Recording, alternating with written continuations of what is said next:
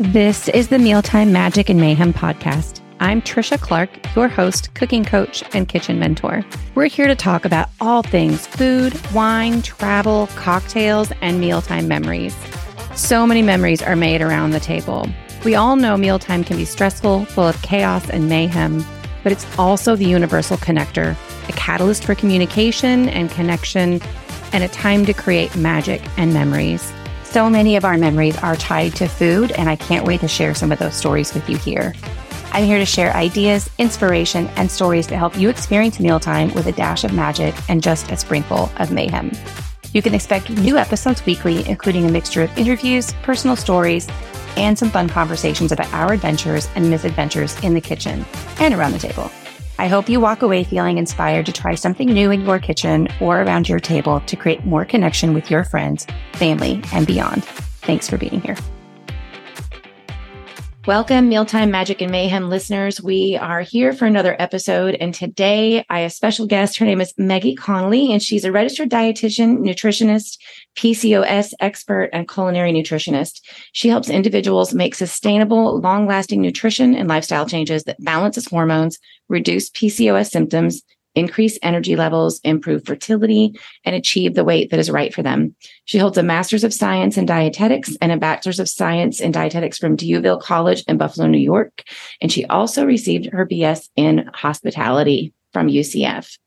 I am so excited to have you here, Meggie. And, you know, I'm really curious and interested to talk to you about PCOS because I honestly just didn't know there was a connection between nutrition and PCOS. So, welcome. Thank you so much. Thank you for the introduction. Thank you so much, Tricia, for having me on. I love talking food. So anytime I could talk to anybody about food and PCOS, my two passions, I'm excited to do that. I, it's beautiful that you've been able to link those two passions into something though. And I think yeah. it's so cool that we have the opportunity to do that, especially out here in this online space. That's what I love because all my life, you know, my dad always told me, do what you love. And I'm finally following his advice. there you go. yeah. Right, so we're going to start with a fun question. And I use these table topics questions all the time for, okay. I use them on date night, around the family table. I love to use them in interviews. I just think they give you a, a different layer insight into people. So your question today okay. is whose autograph would you most like to have? Oh, Julia Childs, for sure. Same. Yeah, for sure. I would love her to sign my cookbooks. I've been in love with her since I was like third or fourth grade. I just recently bought this little book. Uh, I wish I could remember the name of it, but it's a whole book of Julia Child quotes. Oh man, I'm gonna have to write that down. I will. I'll put the name of that and a link to it in the show notes, but I will definitely get that to you. It's just lovely. And some of them are short and long, funny. You know, they're just, it's perfect. I just love it so much. Yeah, that just made, yeah, I really want that book because I feel like sprinkle that around my house, like in content. Yeah, exactly. And that's why I bought it. I was like, oh, those could be great quote in email or, you know, social yeah. media graphic or just to make me smile. Yeah, just to make you smile. You know, when you're having a crappy day. yeah. Just to like post it on the front of your microwave. And then when you look up, you see something happy. Yeah. Yeah. Okay, let's get started. I can't wait to dig in here. So tell us more about your journey into the world of nutrition and culinary nutrition. And really, how did you come to specialize in PCOS, like within that world? Yeah. I've always been a food lover. Like that's just been since I was like 2 years old when I started like making salads my mom said. So, I've always loved food and I went to school for hospitality and started working in like restaurant management things like that. And I realized that my passion was really more of nutrition and I went back to school to become a dietitian and when I was also diagnosed with PCOS myself in my early 20s, and kind of was told, like most individuals with PCOS, that you just come back when you want to get pregnant and here's some birth control and just like go on your way. You'll be, you'll be fine. When I was in school to be a dietitian, we study medical nutrition therapy. So we look at how nutrition can help manage medical conditions. And we talked about PCOS. And my mind was really blown because no one, none of my doctors had ever told me that I could manage my condition and also the symptoms associated with my condition with nutrition and lifestyle changes. So that's when I kind of got a little angry at first that no one had mm-hmm. told me and that I had suffered with acne and weight gain and mood swings and hair loss and all the symptoms of PCOS for so long and that I could actually do something about it. So I dug into the research and I ended up writing my master's thesis on the perceived risk of developing t- type 2 diabetes in women with PCOS. And then it just kind of snowballed. And I've just been passionate about this community because there's a huge percentage of the population that does have PCOS. They estimate about 13 to 20% of women have PCOS worldwide. But the information isn't there and the education is not there, especially from our frontline healthcare providers. They're just not really knowledgeable about PCOS. Besides, it's a fertility condition, which it's not a fertility condition. It's an endocrine and metabolic disorder that can have reproductive consequences. Interesting. So, for those listening who may not be familiar, tell us what does PCOS stand for? What is it? It's polycystic ovarian syndrome. And most women with PCOS will struggle with infertility, but that's a side effect of the imbalance in sex hormones. So, the role of nutrition when it comes to PCOS is really improving insulin resistance, which most women do have when they have PCOS, decreasing inflammation and improving gut health. And that will help balance the hormones so you're not experiencing the symptoms where we have like irregular or absent periods, infertility, weight gain, trouble losing weight, complications related to high insulin levels, hair loss, acne, excess hair growth, anxiety, depression. There's a high rate of eating disorders. It's really like a complex condition. That's why it's called a syndrome because it affects so many different parts of you. Interesting. I had no idea. And yes, I've only ever heard of it as it relates to fertility. Yeah. Infertility does affect a lot of women with PCOS, but just because you have PCOS does not mean that you cannot conceive and conceive naturally as well. But one of my missions is to make sure women understand that you know, PCOS is a lifelong condition, um, and we are at increased risk of developing diabetes. So, 50% of women with PCOS will have diabetes or prediabetes by the age of 40, and we're at a seven times increased risk of cardiovascular disease. So, it's a serious condition that we kind of just gets brushed under the rug by doctors usually. Um, mm-hmm. Um, and yeah, but there's a lot that we can do. It's not like it sounds like so like negative, but there's a lot that we can do to improve our PCOS and our quality of life too. Like that's important. So that's my mission. Well, and isn't it mostly discovered as well when you're already having fertility issues? Like that's where it comes up most frequently, right? And that's probably how it's become associated with that. Yeah, because most it's not something that's generally like screened for. So usually, after a woman's been trying to conceive for about a year, they get, get diagnosed with like infertility, and then they start getting tests done, and it will either be like, "Oh, you have PCOS." It's not. I think it's a little bit more common to get now screened when you're younger because other symptoms that providers might see, like irregular periods or weight gain, they might be like, hmm, maybe we should screen for it. But generally, I think most people do get diagnosed once they kind of experience some infertility. That's really interesting. It feels like a big miss on the medical side of things. Yeah, yeah. Like for me personally, I suffered with like acne since a very young age. And all my symptoms, like, like I didn't even realize that they were tied to PCOS when I was diagnosed. Cause I mean, I was diagnosed a long time ago. So we didn't have social media back then to like tell us all these things. So I didn't realize that all these symptoms, like my anxiety, my my excess hair growth, my acne, my hair loss in my 20s was all related to my PCOS. It was really a surprise. So, your focus, you said you really discovered a passion for more of the nutrition side within your culinary studies. Share some examples of how Im- you found that improving cooking skills and confidence can really positively impact someone's health, especially in the context of, of managing PCOS. Yeah. So, as a dietitian, I know I worked with people in a lot of settings and it's really about when it comes to nutrition and counseling people, it's really helping them with like behavior change. And if you're not confident in that kind of skill, so if you're not confident in cooking or don't know how to chop an onion or don't are scared of the kitchen, like you're not going to be able to implement these nutrition recommendations that could help you manage a condition. So many times I think like old school nutritionists, dietitians would just hand you like a list of foods but that doesn't work. like a list of foods is not helping you implement that information. Um, so culinary nutrition helps you take the information and make it actionable, it makes it help you implement it into your life.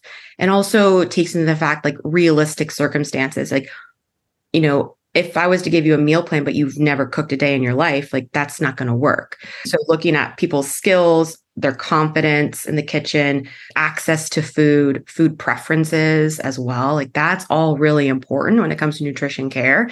And since I love food, I just want people to enjoy food uh, and not be scared of it. So that's why I got into the culinary nutrition space. I love that. So many similarities between what we do, only mine doesn't have the nutrition focus, but it really is about building that confidence. And because you're right, I can give you 5,000 recipes or a great meal plan, but if you don't feel confident or if you're mm-hmm. not excited about the foods that are on it or know what to do with them, it's absolutely pointless. Yes. And then you add in the fact, you know, pre- not just preferences, but our bodies all react so differently to different foods yeah. And there are so many, I feel like there have been so many over the years, you know, diet programs I've been on or meal plans or processes. And you get all that restrictive language going on yes. of the can't haves and here's what you can have. But you're right. Nobody actually says, now here's what to do with it.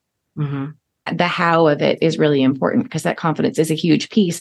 The more confident you get in those skills, the more confident you are even in making those decisions, even if it's not about cooking, right? It's just another layer of confidence in that I can do this. Yeah, and I think that's huge. Point. Yeah, and how it transfers into other areas of your life. Realize, mm-hmm. oh, I can do this. Because nutrition is healthy food doesn't matter if you don't consume it, right? Right. one thing about you said about diets and restrictive diets. And as I've kind of worked with clients, I first I realized like, you know, I have to teach them how to prepare healthy foods that taste good to get them to eat it. Mm-hmm. And then I realized I was working more with clients that so many people have disordered eating patterns from so many years of dieting, especially in my population that I work with.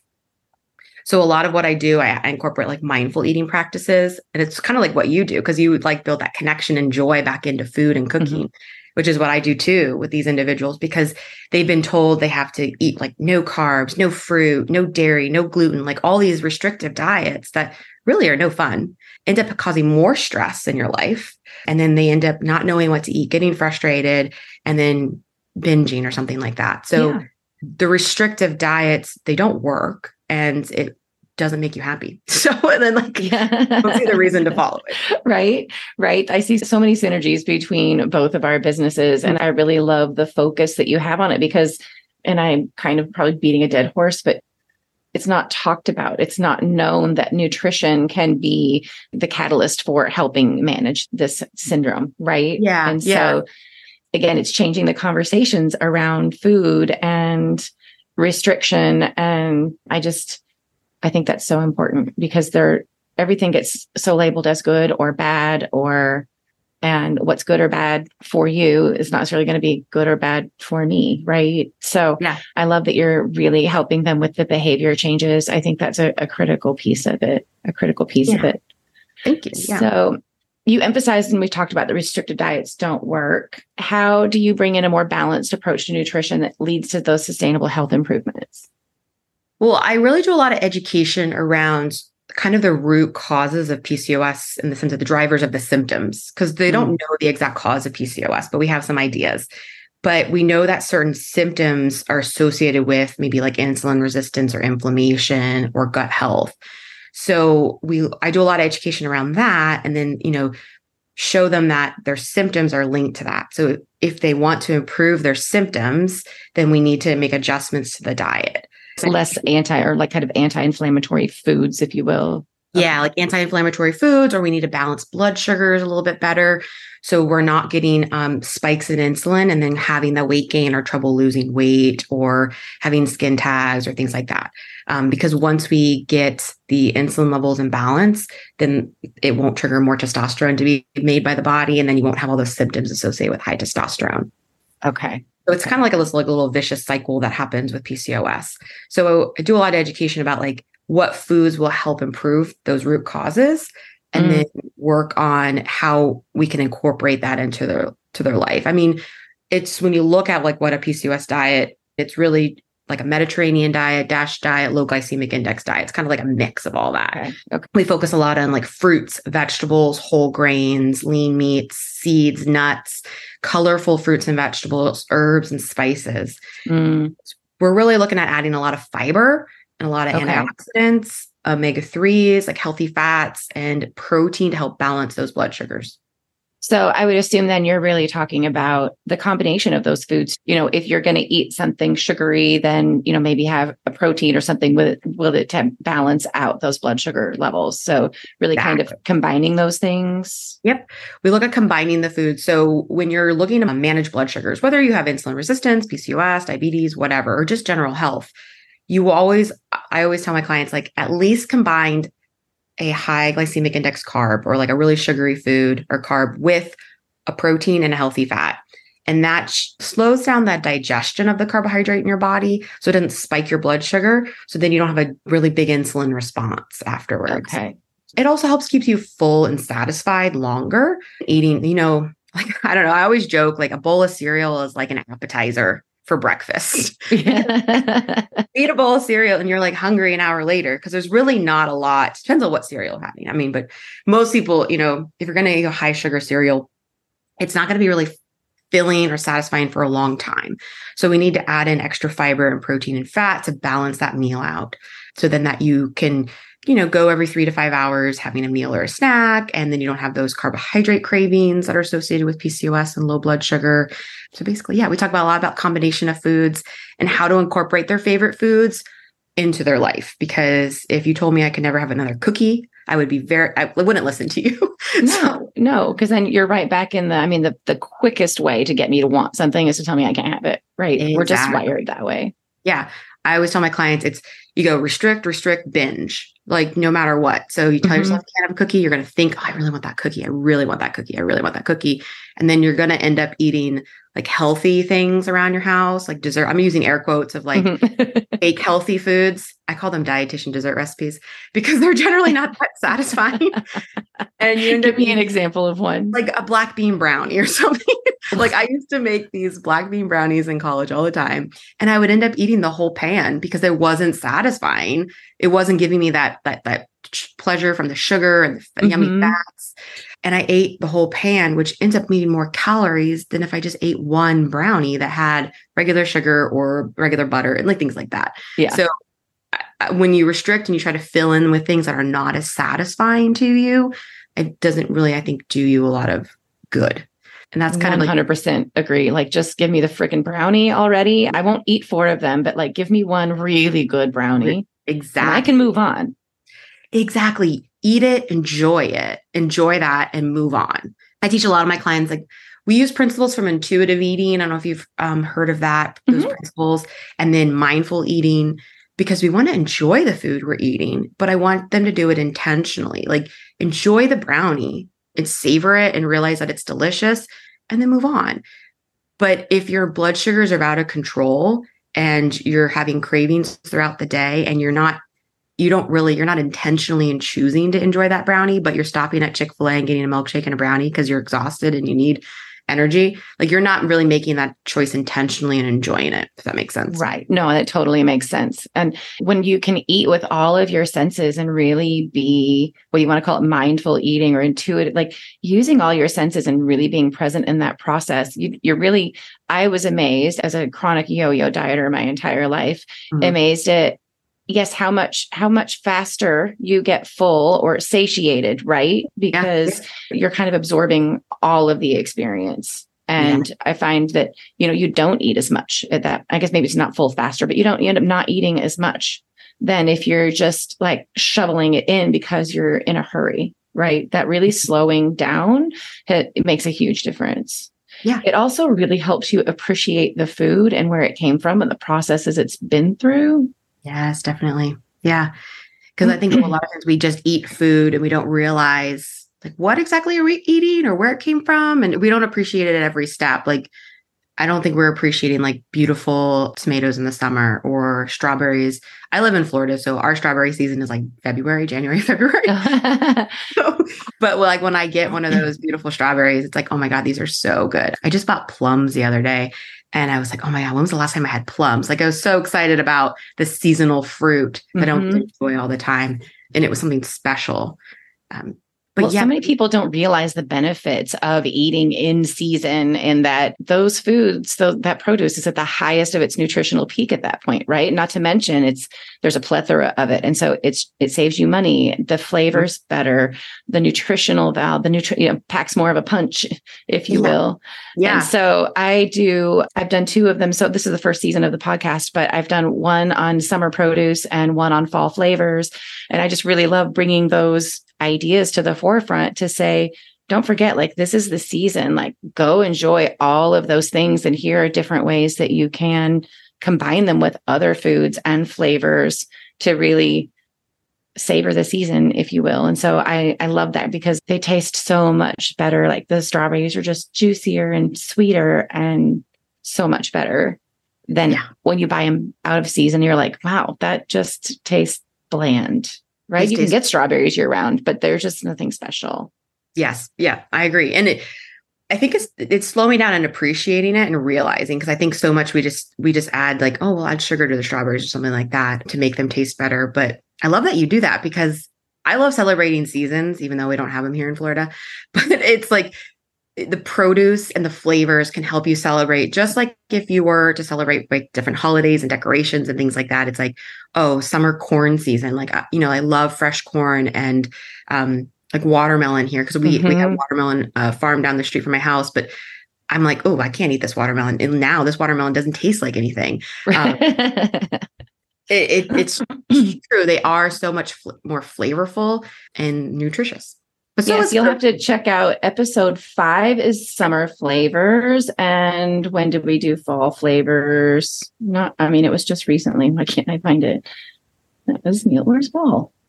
I'll definitely check Mhm. that out. Episode love that. 14. Yeah. Five and 14. And there's a ton of recipes, and there's a link to like an ebook in the show notes for both of those episodes. One of my favorites, and we'll talk some of the food, and then we'll get into your upcoming challenge that you want to talk about. But one of my favorite recipes in there was a fried goat cheese over salad with some grilled peaches. Like just that sounds amazing so good. And if you've never grilled peaches, like you just have to. Mhm. Yeah, I think it totally game changes the peach or pineapple or things like yeah, that. Yeah, Um, yeah, yeah, it really does. And, and grilled pineapple with a little bit of shredded coconut can be an amazing dessert, especially with a little splash of rum on it, but it's still healthy Delicious. and delicious, right? Yes. Little brown sugar on that pineapple, grill it, top it with Yeah. that coconut and a little splash of rum. Oh, so good. Yeah, a little frozen yogurt or ice cream or yeah, cured yeah. yogurt. That'll be delicious. Yum. Yum. I know whenever I grill, I always make sure I have fruit to grill too because it's just transforms it and it just it's something special. So it's like if you're gonna fire up the grill, you might as well just grill a whole bunch of Yeah. stuff. I know, I know we're in fall now, but all of a sudden I'm like, oh yeah, and then there's grilling watermelon, and there's it's okay because my grilling season's finally starting because it's been so hot that I don't grill in the summer because it's I don't want to be outside. yeah. So I've I'm like grilling in January here. Oh yeah, the grilled watermelon with the feta on top and balsamic vinegar. See, I can. delicious. Mm. Gets me all excited. So, what's your favorite? So, we've talked a lot about the nutrition side. So, let's talk about the fun side of food for a minute, as we Mhm. have been about produce. But, like, what are some of your very favorite things to cook that maybe one of your clients could expect to see, you know, them starting to work into their schedule, lifestyle, cooking Yeah. habits? Oh man, Words are hard Um, for me this morning. so it's okay. I love to cook, so I love to experiment and I love to like challenge myself while look in the fridge and be like, "Ooh, what can I create?" But I realized that not everybody loves that, and not everybody loves cooking. So clients, I kind of like tailor their recipes and guidance depending on like their level of comfort. Mhm. Um, but things that I'm always cooking that I love to cook is I love whole grains. Like I love like farro. I love barley. I just love like the chew of it. Oh, and it makes a fabulous farotto. The risotto made with far- with farro is so good. Yes. I have a cooking course and I have a mushroom farotto, like a Mm, um farro risotto recipe Mhm. in there. So I love whole grains. I love that you can add them to soups and salads. I do a lot of like roasted vegetables and like grains. So my go-to is always like some roasted vegetables, some whole grains, usually some feta, and then some like freshness with like herbs or scallions and things like that. those are my kind of that's like my quick go-to salad. I do love like a chickpea salad. That's Mhm. pretty common to be like a lunch. Cucumbers, tomatoes, chickpeas, that and then you can add a protein if more protein if you want. I love doing I love making like quick p- pasta dishes because I have a, a three-year-old. So my style of cooking has changed, you know. because before I had a kid, I would make all these elaborate meals and all my side dishes would pair perfectly with my entree. I was crazy. Now I'm like, okay, what can I make in 15 minutes? Uh-huh. Yeah. So I do a lot of sheet pan meals and I do a lot of like pasta and add in a lot of veggies and proteins to that because it's like a way to, del- I think of pasta as like a way to deliver more nutrition. Yeah, I make a lot of energy bites because my daughter loves them. So take like oats and flax seeds, hemp seeds, chocolate chips, peanut butter, maple syrup, cinnamon, and we just like mix them up and make little balls. Ooh, maybe you could give us um, a few recipes for the show note, like for Definitely. those energy bites. You know, I I have so many clients and people that are just looking for time saving recipes. Right now, I'm going to caveat that with I can give you all the time saving recipes in the world. Are you going to change the behavior about how you plan to cook them? And Yeah. incorporate it into your life, right? I mean, nobody ever cooked more or saved time because they had 100 more recipes. So at Mhm. the crux of it, there's something deeper. Like if you're not getting to that end, you're still not enjoying cooking or not feeling like you can take that step forward, there's something else deeper there, right? Yeah, I agree because I'll have clients that are like, well, I don't want to cook and I don't want to eat vegetables, but I want to improve my PCOS. I'm like, okay, well, when it comes to, you know, we have the choices of things. It's like either we have invest time, money, uh, I don't know, it's like one other thing. It's like with with nutrition, unless you have someone creating all your food or eating, you, you have to yeah. you have to invest some kind of time into it if you want the outcome. So that's where I, I use like motivational interviews because then it'd be like, well, what's your main goal? And it, we kind of get down to what that is. And then we kind of backtrack and add the behaviors around that. Mhm. Because if you want to prepare meals for your family, that you're sourcing the ingredients, you know what's in the food, you're taking the time to enjoy it, we have to invest some of that time in there. If we want to make sure we're preventing afternoon crashes, you know, and low energy slumps, but you don't take the time to plan and prep for that at one point, like you're going to have to be prepared to purchase expensive snacks and things like Mhm. that. Yeah. So if you don't have that income and who wants to spend like the po- I have individually packaged bars are like three or four dollars each. We do have to spend time in the beginning of the week sometimes prepping up a little bit of things. But the energy bites, I love them because they're you can freeze them. So I usually scale the recipe to like two or three. And then I make them. And then my daughter helps me. She's three. And then we put them in the freezer. And then we always I can pull out one or two. I keep them in my bag. So when I my emergency snacks, I call them. Yeah. the mom bag. Yes. Uh, but yeah, in time saving recipes, I mean, I think of it as like, what do you want to spend your most time with when you're cooking? So sometimes you could do like easy 15 minute meals, or is time saving to you things that you stock up and put in your freezer so Mhm. you can just pull, or do you want to cook like once a week and then have meals for the whole week? Yeah. And in my programs, we also talk a lot about like, I love sheet pan meals, right? Mm-hmm. Other people love cooking with the slow cooker or the Instapot. I do think there's an element of experimentation to find out. Like a lot of people say, I just hate cooking. Well, there's a reason that you hate cooking. And so, what have you tried that didn't work, right? That you didn't like? And then what is it that you really don't like about it? And so we'll go through sheet pan meals. Maybe it's a slow cooker. Maybe it's figuring out freezer meals or meal prep. It's really about figuring out like, oh, wait, I, again, it goes back to that building that confidence of Mhm. you probably don't like slow cooker meals because for whatever reason, they didn't taste good to you. And so then you don't want to cook them. And there's so often that like that's the time saving option that's toted so much, right? Is the slow cooker. Yeah. And But I never have time in the morning to put that together. So no, that's where freezer meals come in, right? I mean, Yeah. I would rather do a freezer meal and an Instapot any day over the Yeah. slow cooker. Yeah. But I think that there are different styles that you just have to figure out what really feels good to you and feels comfortable and then lean into that, right? To build that confidence.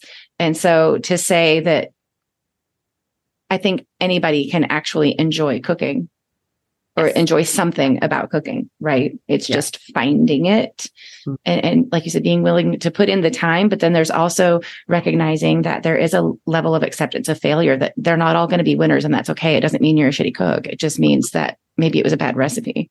Yeah, exactly. We put so much that's so interesting because we put so much emphasis on like, oh my God, I'm a horrible cook. It's like maybe you're just choosing bad recipes. Like if I don't know, if you're going to Pinterest and you're looking for recipes, like that's probably the problem. right. Like, they're not all created like, equal. Yeah. They're like, how do you why how are you why is everything you make so good? I'm like, I go to really good sources for recipes. Well, that and then I've been cooking long enough that I know how to take a recipe and if I don't love the flavor profile of it, I know how to change it up so that I do. It doesn't mean that it was a, a waste, right? Yeah. And mm-hmm. so I work a lot with my clients too on, okay, so take this recipe, cook it the way it is. Now cook it again and change out one ingredient. See if that makes it better, right? Like maybe you things like it goes back to I like I use quite a bit of salt in my food because mm, yeah. salt makes things taste it better. Makes everything taste better. but there's some people that don't like a lot of salt, right? And so again, it's you have to get comfortable being, I think, to lean into the joy of cooking. You have to be comfortable making those adjustments and playing with it. But it took me a long time to get to that space where I was willing to accept failure as an option. Yeah. Right. And so I cook something different every night of the week. Like. I mm. don't I don't think I ever for the first 10 or 15 years I cooked, I don't think I ever cooked the same recipe twice. Oh my god! Right? Because I was. That's literally me. Like I would tell people, I'm like, why would you wait cook the same thing twice when you have new flavors that you could like try the next night? Right. Well, because I worked all day and I now I have a three year old, and you know what? Like tacos sound really good and really easy right now. Yeah. But it's amazing how long it took me to get to the point where I'm like, okay, I can't have tacos once a week. Mm-hmm. Or whatever the I can't, you know, I get bored really easy with food, but so I'm not great at leftovers. I have to repurpose them into something else or they won't get eaten.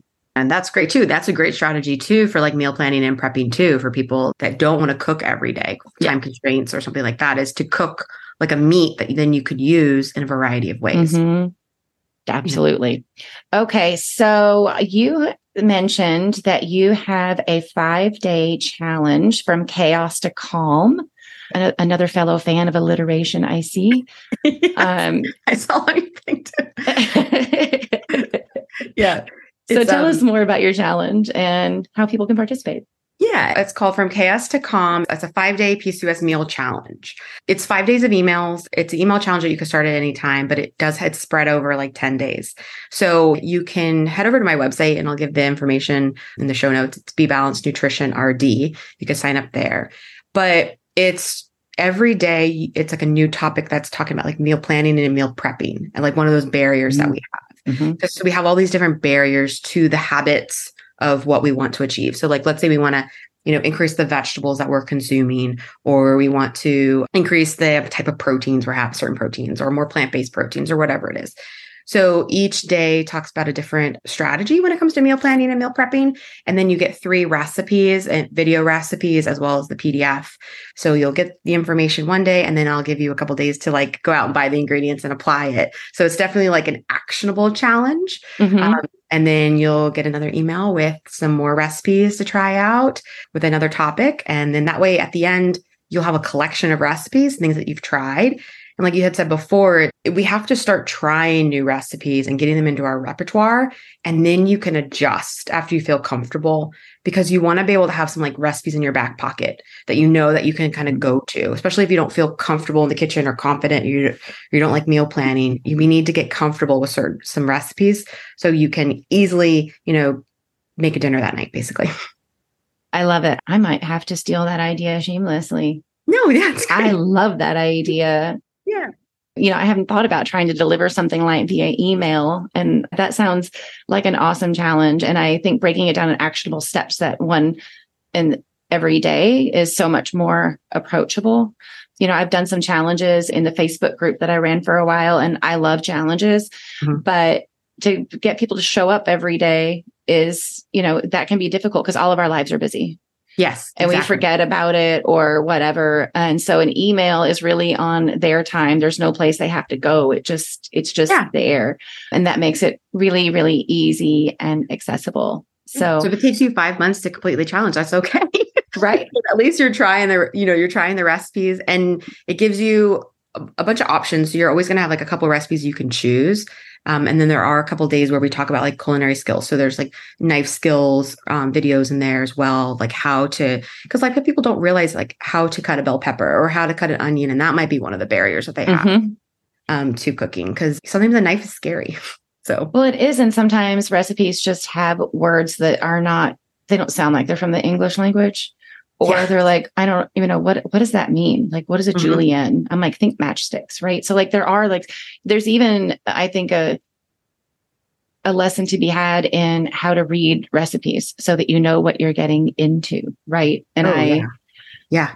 like yes reading the recipe reading how to prepare the ingredients because they always mm-hmm. change like you know whether it's one cup of chopped onion or one onion chopped you know like what the measurement of it that is yeah um, and that's why I like the video component so they can watch all the recipes being made. Mm-hmm. Um, because sometimes a, a, food might seem really complicated or scary when you look at it. And then when you watch the recipe, you're like, oh, I, that's not that hard at all. You know, like making a dressing, that's that's one of the things I love making is dressings too. But making a dressing can be super simple. So it depends on the kind of learner that you are, you know. Yeah. Yeah. It's I I've loved talking food with you. And it's so fun to meet and connect with people who are doing things along the same lines, but with a different perspective. Yeah. I think we can, you know, learn from each other. And it's just great to know that, you know, women out there have a plethora of resources depending on, you know, who speaks to you, who do you feel the most comfortable with, and what are the challenges you're trying to overcome. And so the more resources we can get in the hands of women and get them confident more confident in the kitchen, whatever that looks like, the better. Right. Yes. That's awesome. Yes, exactly it. So, um, are there any other resources um, that you offer that could be beneficial for our community that you want to share before we sign off or yeah, anything else you, you want to cover? Uh, on my website, Be Balanced Nutrition RD, I have a blog where I give lots of freebies away. So I have meal plans, like a seven day PCOS meal plan, an anti inflammatory meal plan, grocery lists, breakfast list. I just a bunch of ideas and recipes on there. Have Caveat with the meal plans, they're just a guide. So it's just to kind of get you an idea from the conversation. You might realize, like, I'm not a dietitian. It's like, oh, here's a meal plan, follow it. And that's what you need to do. But sometimes people need a guidance and there are mm-hmm. recipes that you can utilize. And you could also sign up for the free challenge. And I am on Instagram. I do do cooking demos quite often. So I'm at your.pcos.dietitian. And then I, in the next few months, I'm releasing a new membership. It's still in the works, but it's the PCOS meal prep membership. So it's really designed to help you get those PCOS friendly meals on the table without all the stress associated with it. Because it is very stressful. So if you sign up for my newsletter or the course, you'll get information as it kind of rolls out. Okay. It's just so funny because I just launched a membership called the Cook Connect and Conquer Club and it's all about coming together and doing a cook along and preparing a meal together and then having discussions about food so like somehow oh it's like we're sharing a brainwave or something we are so the same things that you said about like you know eat a meal twice like i could go ask my husband i said the same thing yeah well, yeah well the last thing i'm going to say about that because we've talked about meal plans a lot is you know there's nothing wrong with a done for you meal plan but yeah. again, it is a guide. So take it, follow it. And if you're finding that it's hard to follow and you're still not getting the results that you want, that's really when you need to reach out to Meggie or I for assistance and check out our services. Because if the meal plan and the recipe resources that you have aren't doing the trick, I bet one of us has something that will help you. So don't hesitate to reach out in the comments on our social media pages. We're here to help. Yeah, so definitely. Meggie, thank you so much. We are definitely going to stay in touch. And yes, I hope you, have so much. A great rest of your day. Listeners, I will see you or talk to you on the next episode. Thanks so much for listening. And if you enjoyed this episode, please go hit that follow button, subscribe, leave us a review. And if you're ready to change what mealtime looks like for you, breaking that cycle of chaos and having more fun in the kitchen, build some confidence and discover your love of cooking, schedule your free Dish with Trish call at the link in the show notes. We'll chat a few minutes and you'll walk away with personalized strategies to take your mealtime routine from tired to inspired. See you next time.